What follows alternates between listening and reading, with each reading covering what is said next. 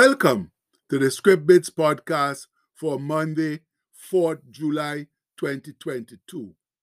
Our bit today is taken from Psalm 103, verse 2, which says, Bless the Lord, O my soul, and forget not all his benefits.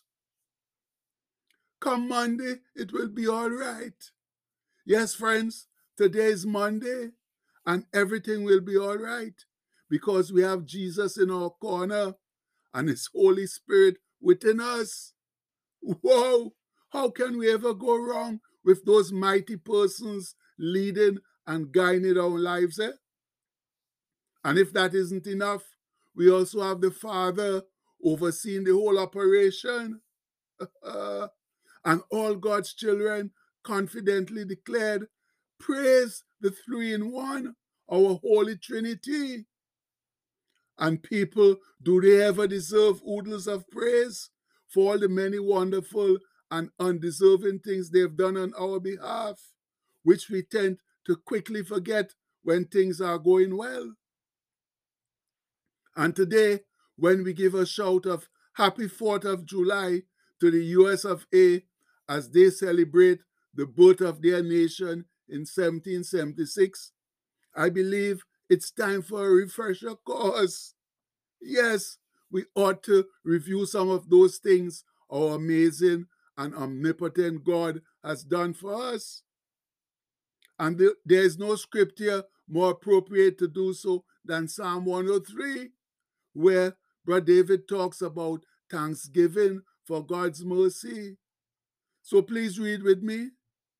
Bless the Lord, O my soul, and all that is within me. Bless his holy name.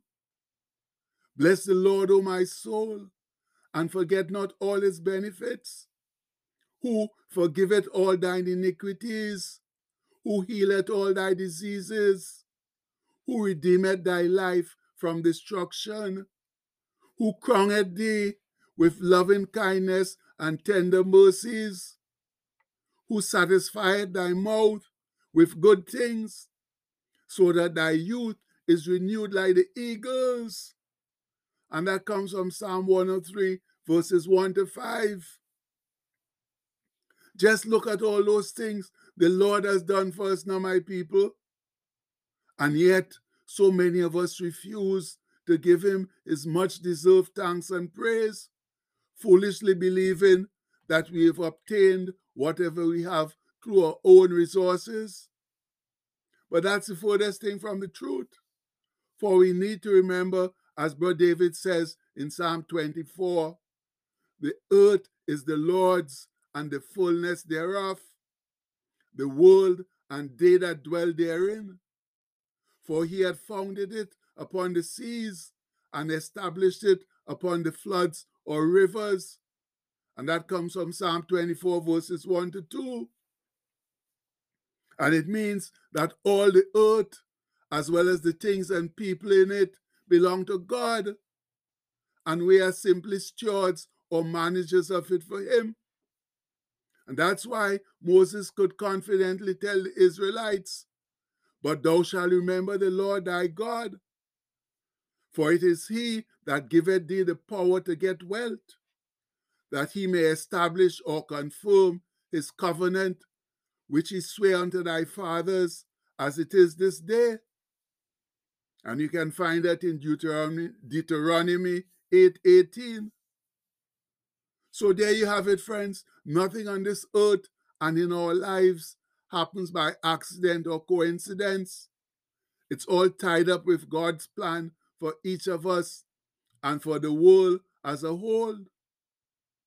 That means we have to stop believing in the lies of the enemy and his evil co workers about how we contribute so much to our health, wealth, and salvation. And you know what? That's not all the Lord's done for us either. Listen as Brother David continues in Psalm 103. The Lord executed righteousness and judgment, that's justice, for all that are oppressed. He made known his way unto Moses, his acts unto the children of Israel. The Lord is merciful and gracious, slow to anger, and plenteous or abounding in mercy, that's loving kindness. He will not always chide or strive, neither will he keep his anger forever. He hath not dealt with us after our sins, nor rewarded us according to our iniquities. For as the heaven is high above the earth, so great is his mercy or love, loving kindness toward them that fear or reverence him. As far as the east is from the west, so far hath he removed our transgressions from us. And that comes from Psalm 103, 6 to 12. Oh, my faithful brethren, just for that last act of mercy alone, casting our transgressions far away and not remembering them anymore, we ought to be everlastingly grateful to the Lord God Almighty. For can you imagine if he took if he took us to task for the numerous abominable sins we have committed, what would be our end state? Eh? And that's one of the many reasons why we say that our God is good, and not just some of the time, but all of the time. So listen to these last two verses where Brother David says, like as a father pitieth his children, so the Lord pitieth them that fear him. For he knoweth our frame. That means he understands our constitution. He remembered that we are dust. And that comes from Psalm 103, verses 13 to 14. Now, that ought to put the icing on the cake, make us look at our triune God with ever so much more love, faithfulness, reverence, and trust. And I do hope that this little refresher course on the benefits of being under God's protective umbrella will serve as a wake up call, will help rebuild the passion in our lives that we've recently lost and so desperately need to regain. And now, like Christ taught us, let's go to the throne of grace and lay our many problems before the God of our forefathers through our Monday morning battle hymn. As one voice, Our Father who art in heaven, we, your humble servants, praise your holy name and thank you this Monday morning for life and strong faith in Christ, despite the mass confusion in our world. We desperately need your divine help, for you are the only one with the power to solve our many problems.